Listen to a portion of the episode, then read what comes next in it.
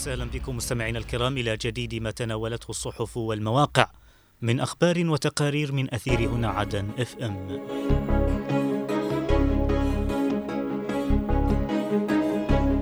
البداية من موقع المجلس الانتقالي ومنه نقرأ الرئيس الزبيدي يطلع على جهود قيادة وزارة الدفاع لتعزيز قدرات منتسب المؤسسة العسكرية.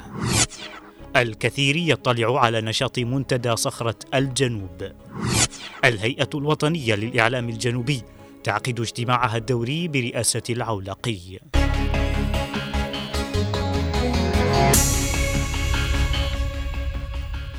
اطلع الرئيس القائد عيدروس قاسم الزبيدي رئيس المجلس الانتقالي الجنوبي نائب رئيس مجلس القيادة الرئاسي من وزير الدفاع الفريق محسن الداعري على نتائج زيارته الخارجية في إطار جهود الوزارة لدعم القوات المسلحة في مختلف المجالات بالإضافة إلى تفاصيل نزولاته الميدانية لعدد من المناطق العسكرية مشددا بتكثيف الجهود ورفع اليقظة الأمنية لدى منتسب المؤسسة العسكرية وذلك من خلال البرامج المتخصصة التي تساهم في تعزيز مستوى الانضباط.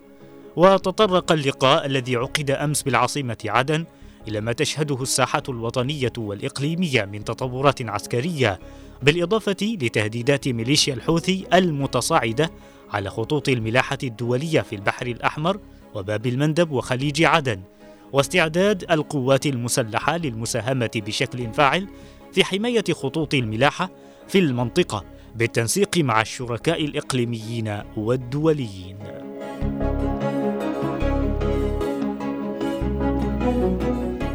اطلع رئيس الجمعية الوطنية علي الكثير خلال لقائه أمس بالعاصمة عدن. رئيس منتدى صخرة الجنوب ليلى صالح اطلع على برامج المنتدى الهادفة إلى نشر ثقافة الحوار وتمكين المرأة الجنوبية وتطوير قدرتها في مختلف المجالات. وأكد الكثير في اللقاء الذي ضم الأمين العام للمنتدى منصور صالح ومسؤول التخطيط الاستاذه دولة مقبل حرص المجلس الانتقالي لتمكين المرأة الجنوبية سياسيا واقتصاديا واجتماعيا لتكون شريكة في إرساء مداميك الدولة الجنوبية المنشودة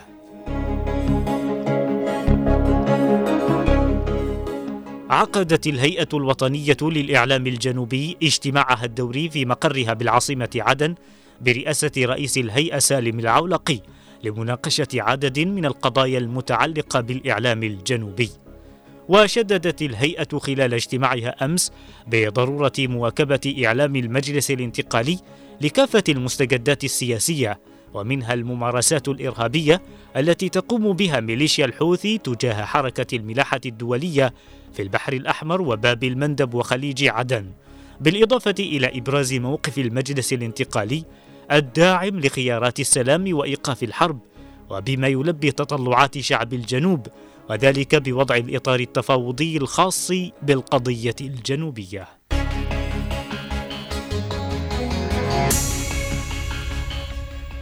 وإلى موقع درع الجنوب مستمعين ومنه نقرأ اللجنة الأمنية بحضرموت تبحث الإجراءات المتخذة لتعزيز الجانب الأمني ومكافحة الجريمة.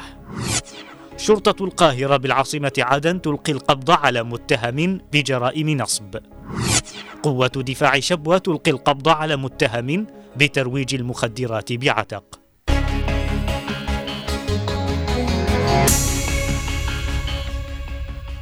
ناقش محافظ حضرموت رئيس اللجنة الأمنية مبخوت بن ماضي خلال اجتماع عقده أمس باللجنة الأمنية القضايا المتعلقة بالجوانب الأمنية والإجراءات المتخذة لمكافحة الجريمة. وأشار بن ماضي خلال الاجتماع الذي تناول تقييم مستوى تنفيذ الخطط الأمنية لهذا العام والإعداد لخطط العام المقبل. أشار إلى أهمية التنسيق بين مختلف الجهات العسكرية والأمنية بما يحقق الأهداف والغايات المنشودة لترسيخ الأمن والاستقرار. ألقت شرطة القاهرة بالعاصمة عدن القبض على متهم قام بعدة جرائم نصب واحتيال على عدد من المواطنين وذلك من خلال استخدام أساليب احترافية. وأكد مدير شرطة القاهرة العقيد محمد عمر الاعتراف المتهم في الجرائم التي ارتكبها وقيامه بالعديد من أعمال النصب والاحتيال مشيرا إلى أن المتهم سيحال إلى الجهة ذات الاختصاص لينال عقابه وفقا للقانون. تمكنت قوات دفاع شبوة أمس من إلقاء القبض على شخص بحوزته كمية من الحشيش المخدر أثناء مروره من إحدى النقاط الأمنية في مدخل مدينة عتق مركز المحافظة. وقال مصدر أمني بقوة الدفاع إلى أن النقطة بل أن النقطة تمكنت من إلقاء القبض على المتهم وبحوزته ما يقارب الكيلو, الكيلو جرام من مادة الحشيش كان يتجه إلى محافظة أبين قادما من العبر. مشيرا إلى إحالته للجهات المختصة بعد إجراء التحقيقات معه.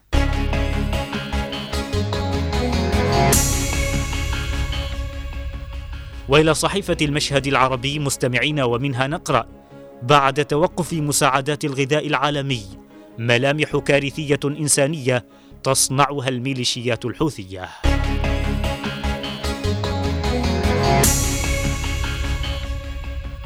كما كان متوقعا تمضي الأوضاع المعيشية في مناطق سيطرة الميليشيات الحوثية الإرهابية نحو تسجيل بل نحو تسجيل مزيد من التردي في وضع إنساني مروع صنعته الميليشيات. هذه المخاطر المروعة زادت بعد إعلان برنامج الأغذية العالمي قبل أيام تعليق المساعدات في تلك المناطق بعد مفاوضات غير ناجحة مع الميليشيات الحوثية. بهدف التوصل لاتفاق بشأن تخفيض المساعدات عن ثلاثة ملايين شخص وذلك بعد نقص التمويل والذي جعل المنظمة تخفض من نسبة المستفيدين وتركز على الفئات الأكثر ضعفا. وبهذا الصدد حذرت 22 منظمة إنسانية دولية من حدوث اضطرابات اجتماعية في المناطق الخاضعة لسيطرة الميليشيات مشيرة إلى أن ذلك سيؤثر على أكثر من تسعة ملايين وخمسمائة شخص يعانون من انعدام الأمن الغذائي. المنظمات ذكرت أيضا إلى أن هذا القرار وإن كان مؤقتا إلا أنه سيؤدي إلى تفاقم الوضع الإنساني لا سيما على الفئات السكانية الأضعف. كما سيؤثر على الأطفال والنساء الحوامل وكبار السن بالإضافة إلى تدهور الوضع الصحي وزيادة الضغوط الاقتصادية وربما تؤدي إلى تأجيج الاضطرابات الاجتماعية والصراعات في ظل ما سجل على تلك المناطق من أرقام مهولة في الفقر وسوء التغذية. هذه المخاطر المروعة تعني أن هناك أعدادا غفيرة من السكان سيتحملون كلفة الإرهاب الذي تمارسه الميليشيات والتي تعمد لتأزيم الوضع المعيشي من أجل تحقيق مصالحها.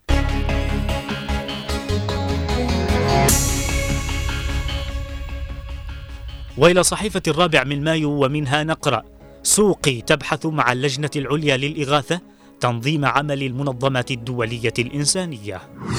برعاية الانتقالي إقامة فعالية احتفالية بمناسبة اليوم العالمي للمعاقب ابين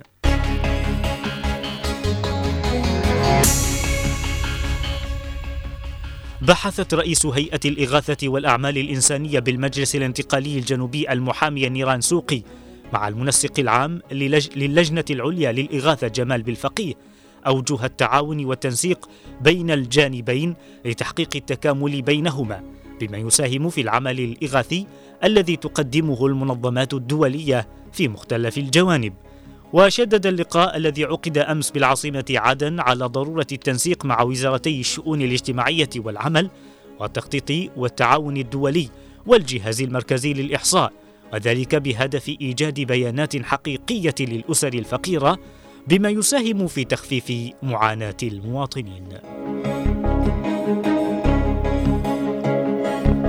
أقامت جمعية الأمل لرعاية وتأهيل المعاقين بمحافظة أبين في قاعة المعهد المهني بمدينة الكود في مديرية خنفر احتفالية لذوي الاحتياجات الخاصة بمناسبة اليوم العالمي للمعاق وبرعاية من الهيئة التنفيذية لانتقال المحافظة. وفي الفعالية التي حضرها نائب رئيس تنفيذية انتقال أبين علي شيخ السوري ووكيل المحافظة أحمد ناصر الجرفوش أشادت مديرة إدارة الشؤون الاجتماعية بانتقال أبين جيهان حيدرة بجهود الجمعية في رعاية تأهيل المكفوفين وتبنيها لأفكارهم بما يخدم المجتمع مشيرة إلى ضرورة دعم هذه الشريحة من خلال توفير كافة السبل لإدماجهم في المجتمع ورفع مستوى الوعي حول قضاياهم. وفي ختام الفعالية التي شهدت حضور مدير مكتب الأشغال خالد الحميقاني ومدير الشؤون الاجتماعية والعمل يحيى اليزيدي كرمت قيادة انتقال المحافظة والسلطة المحلية عددا من المكفوفين بجوائز وهدايا عينية لتحفيزهم على الاستمرار والتطور.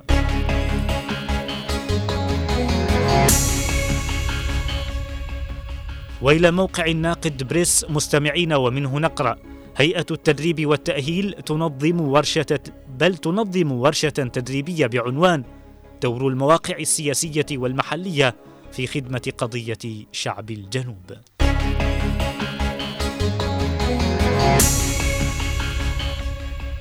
نظمت هيئة التدريب والتأهيل بالمجلس الانتقالي الجنوبي أمس بالعاصمة عدن ورشة تدريبية بعنوان دور المواقع السياسية والمحلية في خدمة قضية شعب الجنوب. شارك فيها عدد من أعضاء نقابة الصحفيين والإعلاميين الجنوبيين وكوادر قطاع الصحافة والإعلام الحديث وطلاب كلية الإعلام. وفي الورشة التي تناولت عددا من المحاور والموضوعات المتعلقة بالإعلام الرقمي واتجاهاته الكبرى المستقبلية أشار رئيس قطاع التدريب السياسي والإعلامي الدكتور عبد الله الحو إلى الدور المؤثر الذي لعبه شباب الجنوب عبر منصات وسائل التواصل الاجتماعي من خلال نقل كافة الأحداث والأنشطة والتصدي للكثير من الشائعات التي تستهدف الجنوب وقضيته الوطنية منوها على أهمية الموضوعات التي ستتناولها الورشة.